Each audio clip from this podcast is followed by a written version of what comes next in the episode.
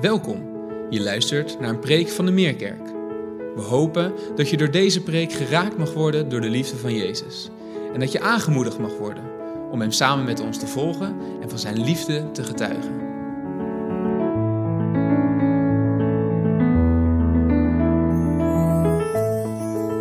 Goedemorgen allemaal.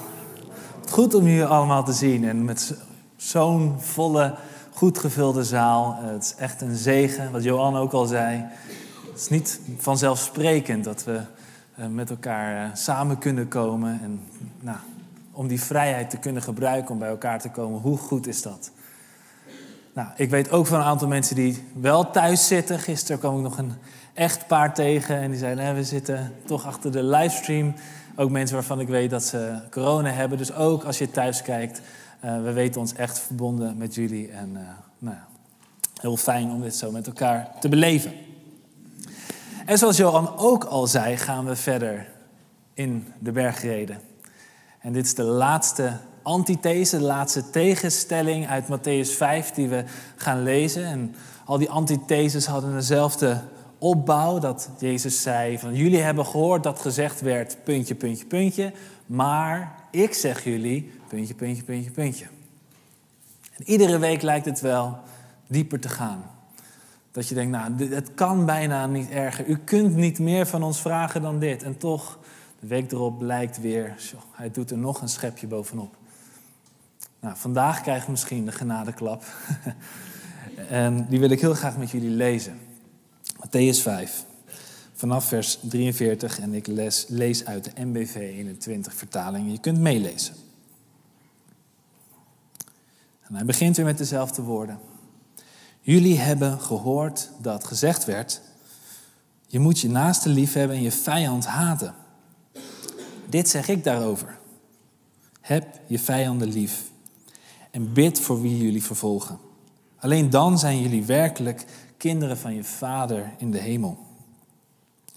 Hij laat zijn zon immers opgaan over goede en slechte mensen en laat het regenen over rechtvaardigen en onrechtvaardigen. Is het een verdienste als je lief hebt wie jou lief heeft? Doen de tollenaars niet net zo? En als jullie alleen je broeders en zusters vriendelijk bejegenen, wat voor uitzonderlijks doe je dan? Doen de heidenen niet net zo? Wees dus volmaakt, net zoals jullie hemelse Vader volmaakt is. Heb je vijand lief. Heb je vijanden lief. Door de oorlogssituatie, waar we allemaal nu wel mee bezig zijn in meer of mindere mate, komt dit toch in een ander daglicht te staan. Als er sprake is van oorlog en we zien de vreselijke beelden dagelijks op onze schermen komen, van de bomaanslagen, laat staan het menselijk leed wat daarmee gepaard gaat. Ja, wat betekent dat dan? Heb je vijanden lief? Wat betekent het voor iemand die in Oekraïne leeft? Heb je vijanden lief? Moeten we dan bidden? Moeten we dan onze Russische, de Russische soldaten, moeten we hen zegenen? Moeten we bidden voor Poetin? Wat betekent dat nou? Juist omdat ja, die gevoelens van vijandschap nu opborrelen in zo'n oorlogssituatie, blijkt maar weer hoe absurd en hoe bijna onmogelijk het is wat Jezus hier van ons vraagt, om onze vijanden lief te hebben. Betekent dat dan dat we dan gewoon het moeten accepteren dat het zo is? Dat we over ons heen moeten laten lopen? Nou, daar hebben we vorige week al bij stilgestaan. Daar heeft Patrick over gesproken, dat dat niet het geval is. Hij sprak over je andere wang toekeren. Dat maakt nog niet dat je een bokzak hoeft te zijn en dat je gewoon maar over je heen hoeft te laten lopen. Nee, zeker niet. Heb je vijanden lief betekent dus wel dat er zoiets is als een vijand. Een vijand die je aan kan wijzen, wat je kan benoemen. Dat je zegt, dit is niet oké. Dit is onrecht wat nu wordt aangedaan en daar mag je ook voor opstaan. Maar dan, dat is de vraag van vanochtend. Wat nu? Wat doen we dan met die vijanden?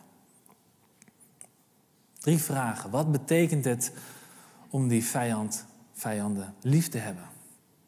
Vervolgens, waarom moeten we dat dan doen? En als laatste, hoe? Hoe doen we dat? Hoe hebben we die vijanden dan lief? Wat, waarom en hoe? Bij iedere vraag zal ik een tweeledig antwoord geven. En waarschijnlijk zal ik bij de eerste iets langer stilstaan, omdat nou, daar veel over te zeggen is. Want wat betekent het om je vijanden lief te hebben? Nou, wat Jezus doet, die zet ons beeld van wat liefde is, ons beeld van vijanden. Wie zijn onze vijanden? Hij zet het compleet op zijn kop. Hij draait het volledig om. Als eerste zou ik willen zeggen dat het gaat over heb je naaste lief als jezelf. Dat lezen we in Leviticus 19, vers 18 en dat is ook de tekst die geciteerd wordt. Dat is de wet, dat is wat God zegt. Maar als je goed leest, dan valt je iets op. Want dit is niet exact wat Jezus zegt. Jezus zegt, jullie hebben gehoord dat gezegd werd, heb je vijand lief en je vijand, die moet je haten. Als eerste ontbreekt er dus iets en er wordt iets aan toegevoegd. Er ontbreekt dat bijzinnetje als jezelf. Dus heb je naaste lief als jezelf. Dat is wat God zegt. Maar zij zeggen nee, heb je naaste lief. Oftewel, ze zwakken die liefde een beetje af. Iemand liefhebben als jezelf, dat, dat is liefde die heel, heel, heel ver gaat. Maar ja, heb je naaste lief, heb hem gewoon lief. Ze zwakken het een beetje af door dat bijzinnetje weg te halen. Maar wat misschien nog wel erger is, is dat ze iets toevoegen. En je vijand, je vijand die moet je haten. Dat staat niet in Leviticus 19. Dat hebben ze er zelf aan toegevoegd. En dat woord vijand, echtron in het Grieks, dat betekent letterlijk gehate. Iemand die gehaat wordt of iemand die andere mensen haat, een hater. En dat is logisch, als je twee vijanden hebt, die, die worden gehaat en die haten dan weer die anderen. Die haten elkaar. Kloof dus is die twee. Er is haat en dat is een heftig woord. Dat, dat voelt een beetje ongemakkelijk voor ons om daarover te praten, mensen haten. Maar voor de toehoorders van de woorden van Jezus, die, die wisten wel waar hij het over had. Zij leefden namelijk in de Romeinse overheersing. De Romeinen, die, die, die, die bezetten het land, net zoals als, als Rusland Oekraïne binnenvalt en daar de dienst uit zou maken. Dat was de situatie waar zij toen in leefden. Dus zij wisten donders goed. Als ze het hadden over een vijand, die konden ze wel aanwijzen. Die konden ze wel aanwijzen. En dit was een hele grote discussie in de tijd van Jezus. Hoe moeten we Leviticus 19 uitleggen? Want wie is dan die naaste die we lief moeten hebben? Maar ook wie is die naaste dan niet? Wie is dan de vijand waar het dan niet voor geldt? Het kan toch niet zo zijn dat het gaat over die Romeinen die we lief moeten hebben? Nee, nee, nee. Dus wat is de grens? Wie moeten we lief hebben, wie niet? Wie hoort erbij, wie niet? En het was algemeen om het zo uit te leggen dat degene die behoorde tot het volk van Israël, je eigen volksgenoten, dat was jouw club. Dat was jouw volk, dat waren jouw naasten. En dat gebod van heb je naast lief gold voor hun. En alleen voor hun, voor jouw club. Je moet, die mensen moet je lief hebben. De mensen die daar buiten vallen, dat zijn je vijanden. Waarvan dus de fariseërs en de schriftgeleerden zeggen, die moet je haten. Die zijn goddeloos. Die horen er niet bij. Zij maakten die tweedeling. En dat blijkt maar als ook een wetgeleerde die vraag stelt aan Jezus. Dat lezen we in Lucas 10. En dat gaat precies over dit gebod. Heb je naast lief als jezelf? Ja, dat klopt, zegt Jezus. Dat is waar. Maar dan vraagt die wetgeleerde: wie is dan mijn naaste? Wie is mijn naaste? Het antwoord van Jezus, dat kennen we allemaal. Het antwoord van Jezus was de gelijkenis van de barmhartige Samaritaan. Dat is het verhaal over een Samaritaan, iemand die uit Samaria komt. Die woont in de streek Samaria en dat lag een beetje midden in Israël. Je moest er echt omheen reizen als je naar boven naar het noorden wilde reizen. Maar je ging er wel echt omheen, je ging er niet doorheen. Dat waren mensen die hoorden niet bij het volk van Israël. Oftewel, dat waren mensen die beschouwd moesten worden als vijanden. En we kennen het verhaal. Een man wordt beroofd, wordt in elkaar geslagen, wordt aan de kant van de weg achtergelaten. En er loopt iemand langs. langs. Een naaste. Een priester nog wel. Maar die laat hem liggen. Vervolgens komt er een leviet langs. Iemand die, die assisteerde in de tempeldiensten. Moet je, moet je nagaan dat jij aan, aan de kant van de weg zou liggen en nou ja, zou langslopen en die loopt zo maar voorbij. En vervolgens komt Johan ook nog en zegt, nou, nou, laat maar liggen. En dan komt er iemand van wie je het niet verwacht. Een vijand. Iemand die niet bij jouw clubje hoort. Iemand waarvan je eigenlijk, die je eigenlijk liever mijdt. Misschien wel iemand uit een ander land die hier is komen eh, wonen. Of ik heb gehoord dat mensen die uit Rusland komen, dat die nu nou ja, niet zo prettig wonen hier meer in Nederland. Die met de nek worden aangekeken. Nou, stel je voor dat iemand uit Rusland jou oppakt. Voor je gaat zorgen. Jou brengt naar het ziekenhuis en ook nog de kosten betaalt. Dat is wat Jezus zegt. Dat was die Samaritaan. Dat is wat die deed voor die man die een slachtoffer was geworden. En de conclusie die we hieruit kunnen trekken, de conclusie wat Jezus leert, is dat Jezus maakt zelfs van onze allergrootste vijand een naaste. Zelfs onze allergrootste vijand zegt, ja, maar ook dat, ook dat is jouw naaste. En ook diegene moet je lief hebben. Is de vraag, de belangrijkste vraag is dus niet wie zijn dan onze vijanden. Nee, de belangrijkste vraag is wie is onze naaste. Nou, dat blijkt dus ieder mens, zelfs je ergste vijand. Daar geldt dit gebod voor uit Leviticus 19. Heb je naaste lief als jezelf. En in mijn voorbereiding van mijn preek heb ik, heb ik rondgevraagd: van, heb jij vijanden? Zijn er mensen die je kan noemen? En, en heel veel mensen vonden het lastig, eigenlijk iedereen, om dat zo te kunnen benoemen. Zo'n heftig woord, vijand. Iemand die je haat. Dat, ja. ik, kan eigenlijk niet echt iemand opnoemen. Dat was eigenlijk de conclusie. En dat komt ook omdat heel veel mensen, we denken aan mensen die dicht bij ons staan. En ook, ook al hebben we soms frictie en, en zit iemand in onze allergie of uh, maar diegene noemen we nog niet een vijand of diegene haten we niet meteen. Als we al denken aan vijanden of mensen die haten, dat zijn het echt mensen die ver van ons afstaan, die niet bij ons clubje horen. Het is makkelijker om bijvoorbeeld, nou ja, om maar een naam te noemen, Poetin een vijand te noemen.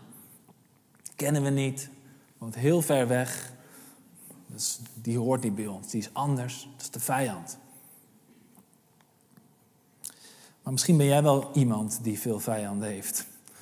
Of altijd in de clinch is met iemand, met, met, met veel mensen. We kennen ze allemaal, denk ik wel. Dat op een of andere manier dat sommige mensen dat aantrekken om een, confrontaties opzoeken en altijd in conflict terechtkomen. Maar hoe gaan wij dan met die mensen om? Wat denken we dan over die mensen? Ik bedoel, als we dat, dat nog niet eens onze vijand is, maar gewoon iemand die in onze allergie is. Of nou, iemand die ons groot onrecht heeft aangedaan. Wat denken we over die persoon? Zijn dat, zegenen we die persoon? Bidden we voor die persoon? Of denken we andere dingen die niet passen bij de gedachten die zouden horen bij hoe we over een naaste zouden na moeten denken? Dat is het eerste deel van het antwoord. Van het antwoord. Heb je naaste lief als jezelf? Maar als je dat hoort en je kent de Bijbel een beetje, dan, dan weet je, oh ja, maar er komt toch altijd iets voor nog ja, dat klopt. Er wordt ook wederom door een fariseer gevraagd aan, aan Jezus, wat is nou het belangrijkste gebod? En dan zegt Jezus, heb God lief boven alles en je naaste als jezelf. Heb God lief boven alles en je naaste als jezelf. Dus onze naaste liefde hangt samen met de liefde die we hebben voor God.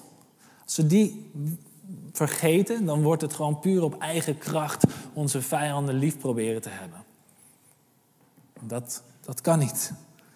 Onze vijanden lief hebben betekent niet dat we onze vijanden aardig moeten gaan vinden, maar dat ondanks onze gevoelens naar die persoon, die niet zo prettig zijn, of om wat voor reden dan ook, ondanks die gevoelens kiezen we ervoor om van die persoon te houden. Om voor, die persoon te zorgen, net als de Samarit, eh, barmhartige Samaritaan.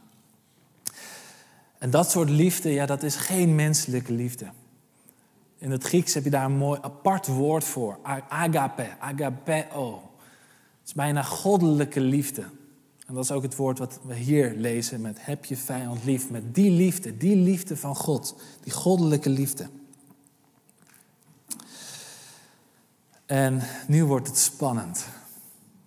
Want Jezus keert letterlijk ons beeld van wat een vijand is op zijn kop.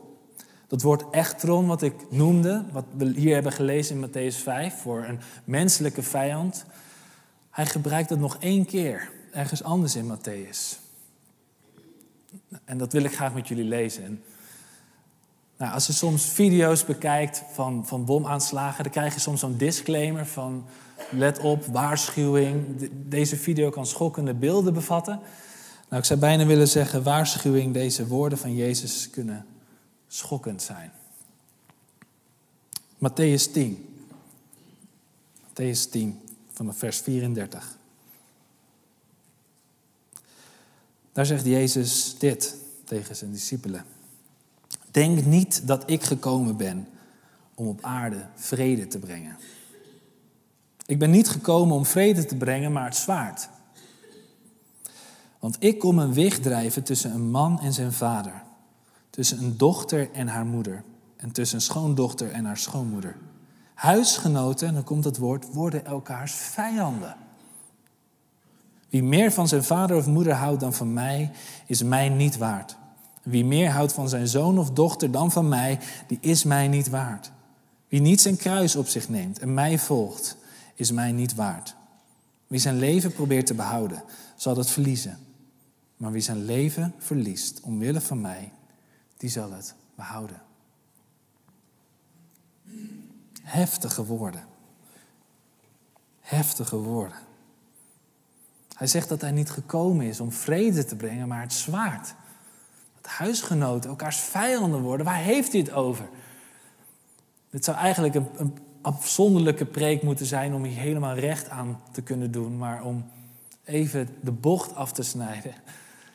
Wat Jezus hier niet zegt, is dat je, van je, naast, dat je je naaste moet gaan haten. Dat is niet wat hij bedoelt. Het gaat niet om het minder liefhebben van de mensen die het allerdichtst bij je staan, maar het gaat om het nog meer liefhebben van God. Dat hoeveel we ook houden van onze naasten, van onze vader, van onze moeder, van onze huisgenoten, man, vrouw, kinderen. Hoeveel we ook houden, dat we nog meer houden van Jezus. Dat Hij nog kostbaarder voor ons is dan die mensen die zo dicht bij ons staan. Je zou dus kunnen zeggen dat Jezus, die maakt niet alleen van onze meest gehate vijand een naaste. Hij maakt ook van onze meest geliefde naaste een vijand. En waarom doet hij dat? Waarom spreekt hij zo? Ik denk dat als we God niet lief hebben boven alles, zelfs datgene wat we het meest lief hebben, dat we dan ook onze, onze, onze dierbaarste naaste niet lief kunnen hebben met de liefde van God. Want dan, zijn, dan, dan, dan kleven we te veel vast aan die persoon. Dan, dan zeggen we, jij bent alles voor mij. En wat jij aan mij geeft, dat is alles voor mij. En ik kan niet meer leven als ik niet jouw liefde ontvang. Nou, dat is een druk die je op iemand anders legt, die, die, die mensen niet kunnen dragen. Dan behandel je iemand alsof het God zelf is. Terwijl God zelf is het allerkostbaarste wat een mens kan bezitten. En Hij alleen kan het ook waarmaken, al die verwachtingen. Dus wat Hij doet door een weg te drijven tussen jou en je, je, de dierbaarste persoon die je hebt. Wat Hij eigenlijk doet, zegt van hou nou meer van mij. Dat is de enige manier waarop je echt van die ander kan liefhebben. Van houden, dat je echt van die ander kan houden met mijn liefde, met agape. Onvoorwaardelijke liefde. Dat je, zegt, dat je daardoor zegt, ik kan van jou houden met alles wat ik heb, ongeacht wat jij voor mij doet. Waarom? Omdat alles wat ik nodig heb, vind ik bij God. Ik heb Hem lief boven alles. Hij is mijn kostbaarste bezit. En daarom kan ik echt van jou onvoorwaardelijk houden. Dat is wat Jezus hier zegt. Hij keert het letterlijk hoe wij denken over vijanden, wat wij denken over liefde, keert hij op zijn kop. Dat we onze naaste lief moeten hebben als onszelf, zelfs als het onze vijand is. Dat we God moeten liefhebben boven alles, ja, zelfs onze dierbaarste naaste. Je bent Jezus niet waard als je niet nog meer van Hem houdt. Pas als je dat kan loslaten, die, je dierbaarste mensen, dan, ja, dan zul je het niet verliezen. Als je er aan vastklampt, als het ware, dan zul je het verliezen. Maar als je het loslaat, omwille van mij, dan zul je het behouden, je leven alles wat je dierbaar is. Nou, dit is confronterend. Ik vind het confronterend. Want op die vraag van heb jij vijanden, is ook mijn antwoord van ja, ik, kan eigenlijk niet zo noemen, benoemen wie mijn vijanden zijn. Ik, ja, ik, ik, uh, het gaat altijd wel goed in mijn relaties. Mensen vinden mij aardig, ik vind hun aardig. En dat, daar hou ik ook van. Ik wil graag de lieve vrede bewaren. Maar misschien is het wel ten onrechte dat ik geen vijanden heb. Misschien wil ik kosten wat het kost vermijden dat ik vijanden heb omdat ik ja, het naar vind om die confrontatie te hebben. Jezus zegt niet voor niks in de bergreden: gelukkig ben je als ze je vervolgen omwille van mij. Ben ik bereid om vervolgd te worden? Ben ik bereid om gehaat te worden omwille van Hem? Of hou ik eigenlijk te veel van mezelf? En hou ik eigenlijk te veel van de mensen om mij heen? Dat ik niet, dat ik niet bereid ben om nog meer van God te houden. Dat zelfs als dat zou betekenen dat als ik Hem gehoorzaam moet zijn en mijzelf uit moet spreken op het moment dat ik iets zie wat niet oké is, mijn neiging is om dan mijn mond te houden. En dan denk ik, ja, ik heb mijn naaste lief als mezelf. Ik hou mijn mond en ik bewaar de goede vrede, maar dat is niet wat het betekent. Als ik echt van God hou boven alles, dan ben ik dus ook bereid om die andere persoon lief te hebben, ook als ik de confrontatie aan moet gaan in liefde. Dat is wat het betekent om God lief te hebben boven alles. Dat is het eerste punt. En dan blijft de vraag nog staan, waarom dan? Waarom dan? Wat is de motivatie om dit allemaal te doen? En dan wil ik met jullie lezen en ga naar de tekst, waar twee prachtige beelden gegeven worden door Jezus. Ten eerste lezen we dat Jezus zegt, alleen wanneer we onze vijanden lief hebben, dat we dan werkelijk kinderen zijn van onze Vader in de hemel. Nou, dan zeg je met, misschien meteen, ho ho, wacht eens even. Dus is dit een soort toelatingsexamen? Moet ik eerst van mijn vijanden houden voordat ik een kind van God kan worden? Nee, dat is niet wat Jezus hier zegt. Het is precies het tegenovergestelde zelfs. Het is puur genade dat wij kinderen van God kunnen zijn omdat Hij ons aanneemt. Maar als dat zo is, als wij verzoend zijn met Hem, dan beginnen we steeds meer op Hem te lijken. Mensen komen wel eens naar mij toe en dan zeggen ze van, joh, je, je lijkt zo op je vader. Of ze zeggen het over mijn zoontje. Die zeggen van, als ik hem zie, dan, dan zie ik zo jou daarin. Zo vader, zo zoon, zou je kunnen zeggen. Nou, dat is ook in geestelijke zin wat er gebeurt. Wat Jezus hier zegt. Ik hoop dat het geldt voor ons allemaal. Dat ze zeggen, ja, jij hebt echt heel veel weg van jouw vader in de hemel. Je lijkt zo op hem. Ik kan zien, ik kan zien dat jij zijn zoon bent. Ik kan zien dat jij zijn dochter bent. Je gaat meer op hem lijken.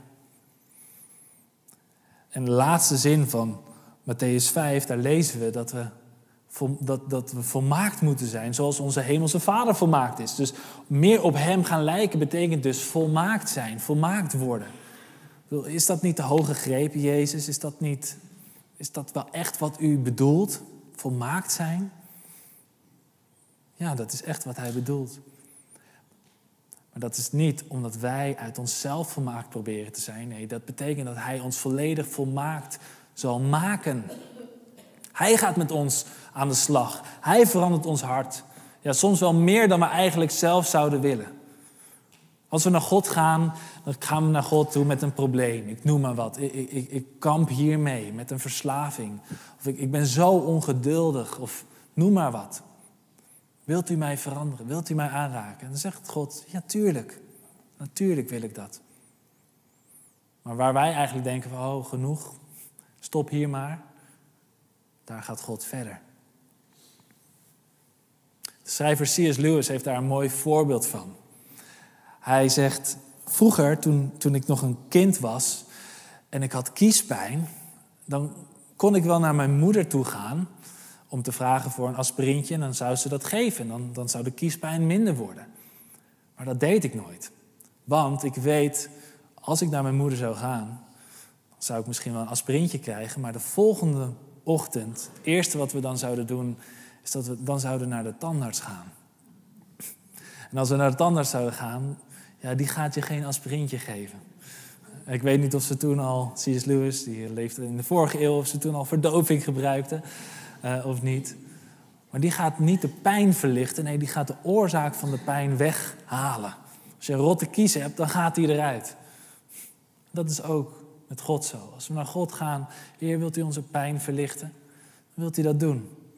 Maar dan doet hij dat niet door aspirintjes te geven, maar dat doet hij door de oorzaak van de pijn weg te halen. Totdat je volmaakt bent. We gaan door. Tweede beeld wat hij geeft.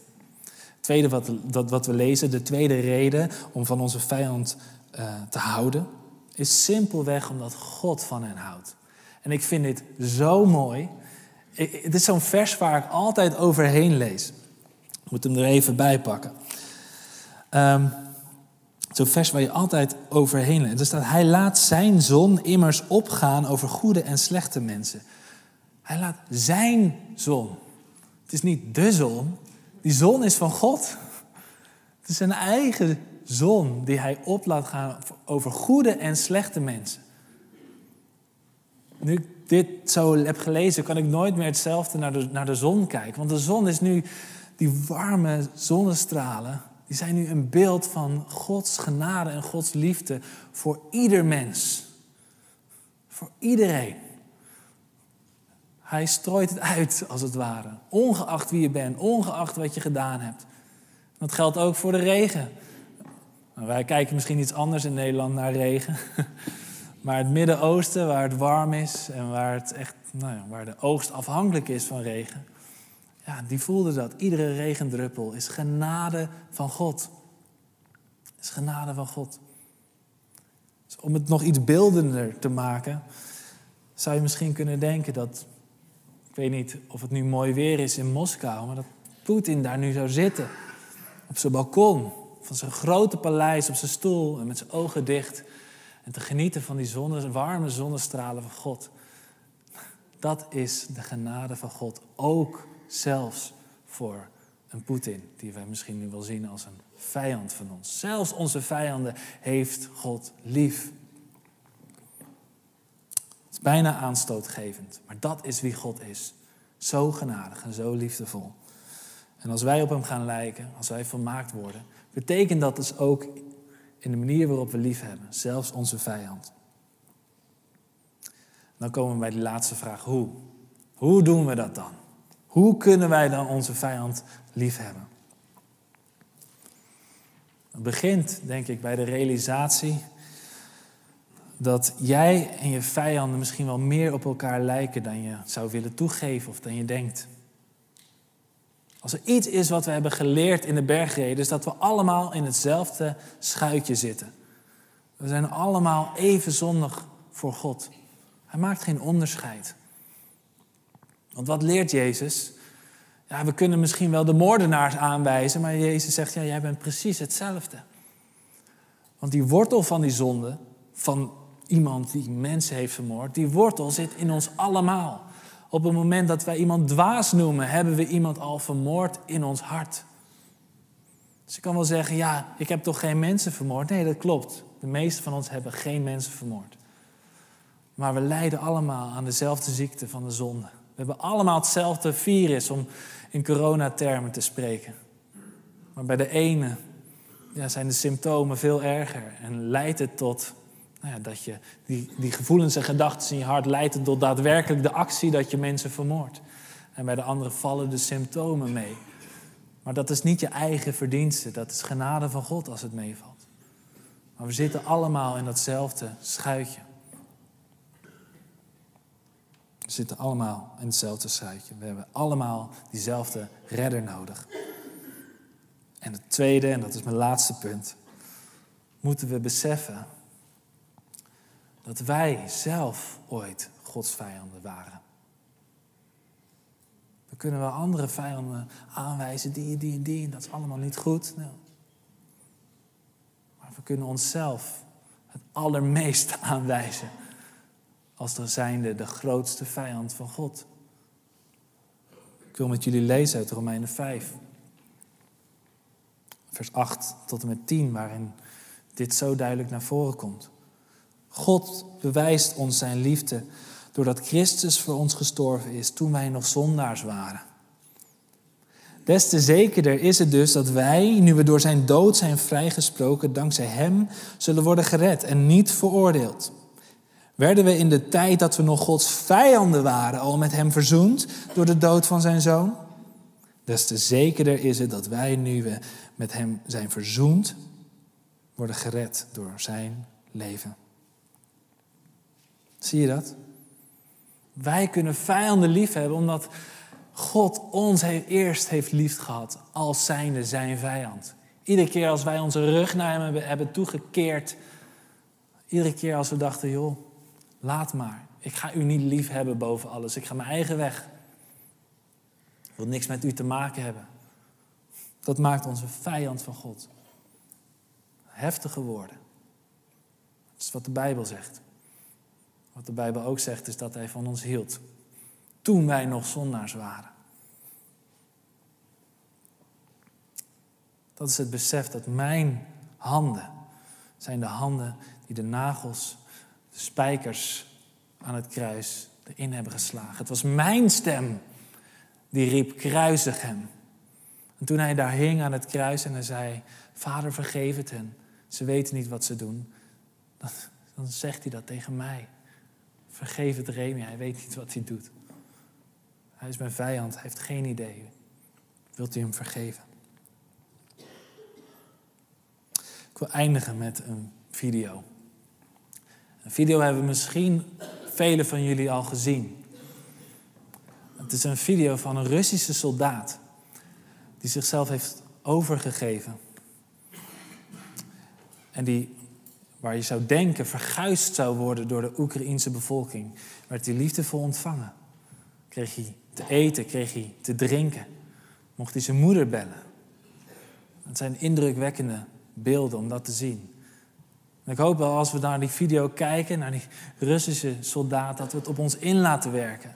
Niet onze haat naar onze vijand, maar dat we ons laten inspireren door die liefde en die compassie van die Oekraïense bevolking die zo naast die, die soldaat staat, eten geeft en haar telefoon uitleent om haar moeder te bellen. Ik wil heel graag dat jullie kijken naar die video. Het is een korte video, maar toch. Natasha.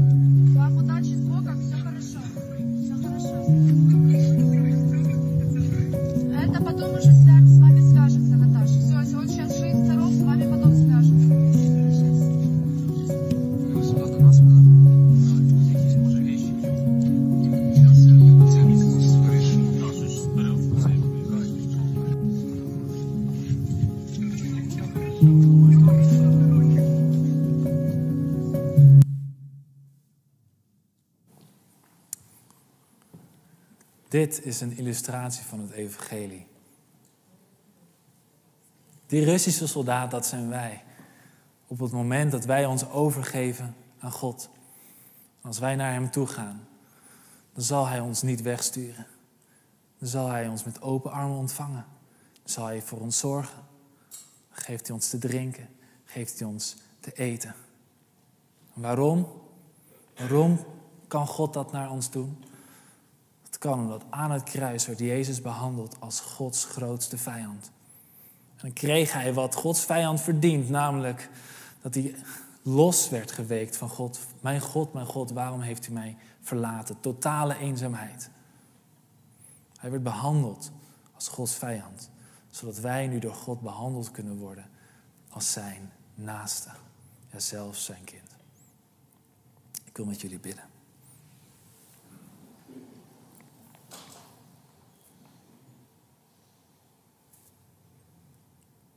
Heer, we willen u zo dank, danken voor het kostbare evangelie. Dat ons alles geeft. Alles geeft wat we nodig hebben. Heer, en als we dit zo zien, als we ons in kunnen leven in iemand die zichzelf overgeeft en zo liefdevol wordt ontvangen. Heer, dan denken we aan onszelf. Toen wij nog vijanden van u waren, toen was u al bereid om voor ons te sterven, om van ons te houden. U bent de God die vijanden lief heeft. En zelfs mij, uw vijand ooit, heeft u lief gehad. Heer, en dat raakt mijn hart iedere keer weer opnieuw. Heer, en dat is wat, wat ons van binnenuit verandert. Dat is wat ons uiteindelijk volmaakt zal maken. Als u ons raakt met uw liefde. Die goddelijke liefde die harten verandert. Heer, als we dan zo nadenken hier over dit thema. Heer, dan zijn er misschien wel namen die bij ons op zijn gekomen. Mensen die we zien als onze vijand. Misschien is dat iets te sterk uitgedrukt. Mensen ja, die we niet mogen, die in onze allergie zitten, die, die we liever willen vermijden en om een boog om hen heen willen lopen. Ik wil u bidden, wilt u op dit moment ons liefde geven, uw liefde voor die mensen.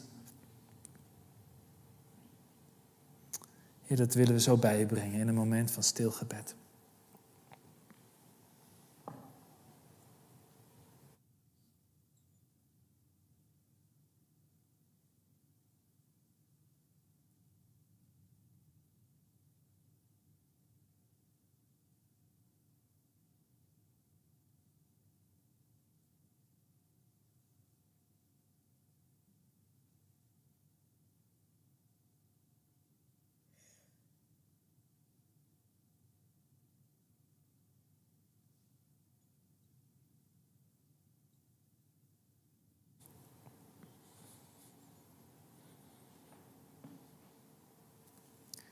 Heer, hoor onze gebeden. U ziet wat er in ons hart leeft. Heer, zo willen we al die mensen bij u brengen. Misschien wel letterlijk. Misschien wel straks letterlijk bij het kruis. Om een steen te brengen met, en, en de naam van onze vijand op te schrijven. En te zeggen, we willen bidden voor deze persoon. We willen deze persoon zegenen. En dat kan alleen maar omdat u dat eerst heeft gedaan bij ons. Dank u wel. Dank u wel voor uw liefde.